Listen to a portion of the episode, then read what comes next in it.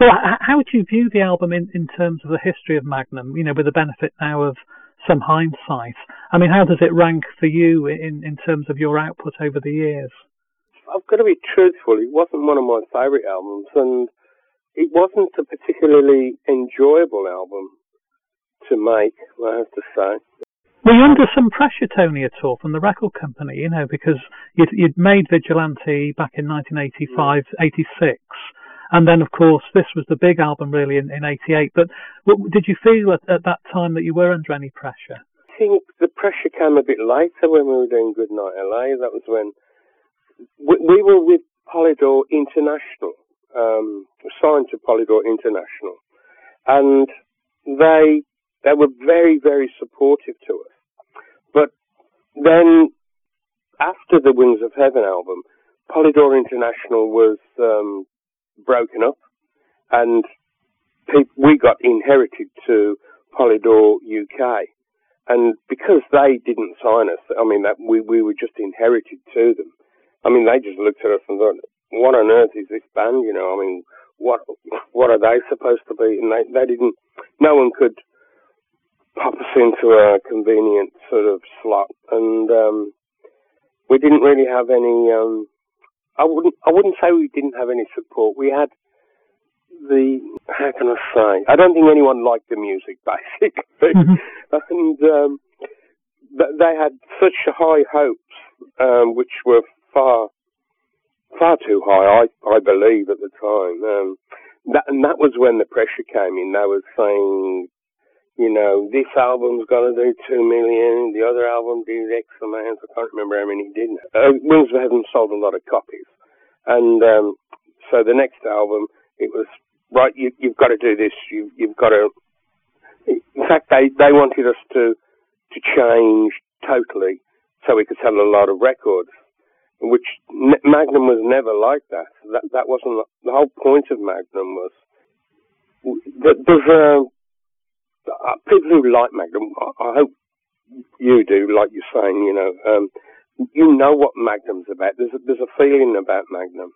Um, and it isn't just a commercial thing that it's no money making machine, in other words. Uh, yeah, yeah. We've been up and down lots of times in, you know, like selling records, whatever it might be. But we've always stuck to our guns. But with the Goodnight LA thing, we were really pushed, when, and especially me, um, in, into a direction that I didn't want to go. But uh, there, there was no other choice at the time. But but after that, I just went like stick it, and uh, I just like uh, told them to. Well, I didn't want to be on their record label anymore, and that's when we left.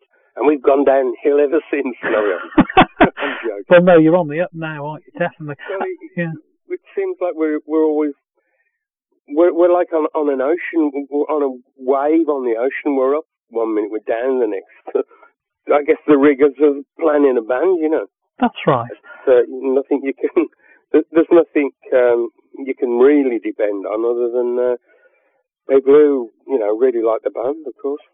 Well, I think also, Tony, the, the climate wasn't right, was it, in the early 90s? Because, of course, grunge came along. And, That's true, yeah. And your, your sound really wasn't what was wanted, and that was probably right. part of that, wasn't it, really? Yeah, that's true, yeah. But, so, so going back to the Wings of Heaven album, um, so it wasn't that you were under pressure, it's just that in the scheme of things, you perhaps look back and you don't see that as your, one of your, maybe you, you perhaps think Storyteller's Night's more significant in that respect?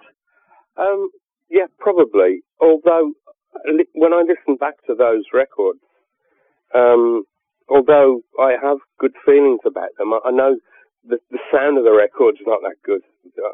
I don't think they travel very well. But again, it's, it's those things that you know when, when you can when you've got sort of the uh, luxury of of time and you can look back at things. And uh, sometimes you listen to something and, and think, wow, that's great, you know, and sometimes you listen to it and think, what a load of rubbish, but, uh, it's, I guess, you know, it's the best you can do at the time, I guess. Does that um, apply, apply perhaps more, Tony, to, to records that have been produced for you rather than your own yeah, productions? That is the, the whole. That's probably the key, isn't it? Yeah, yeah. I mean, I'm glad you said that. but, but, that's really what I'm saying, I think. Yeah. I, I, I think what what you get is my eye view of what Magnum is these days, and it's what I, I hear on stage, um, which is why you can hear a lot of guitar, a lot of drums, and like all the other bits and pieces. Um, everyone would have a their own view, you know, on on, on what uh, a band would sound like. And uh, unfortunately, with some producers, who I will not mention, of course, uh, would they would um, they like you to sound like they want you to sound, which is crazy, really. Mm. Um, which was, I don't, I don't think we were that, we were good enough to produce ourselves.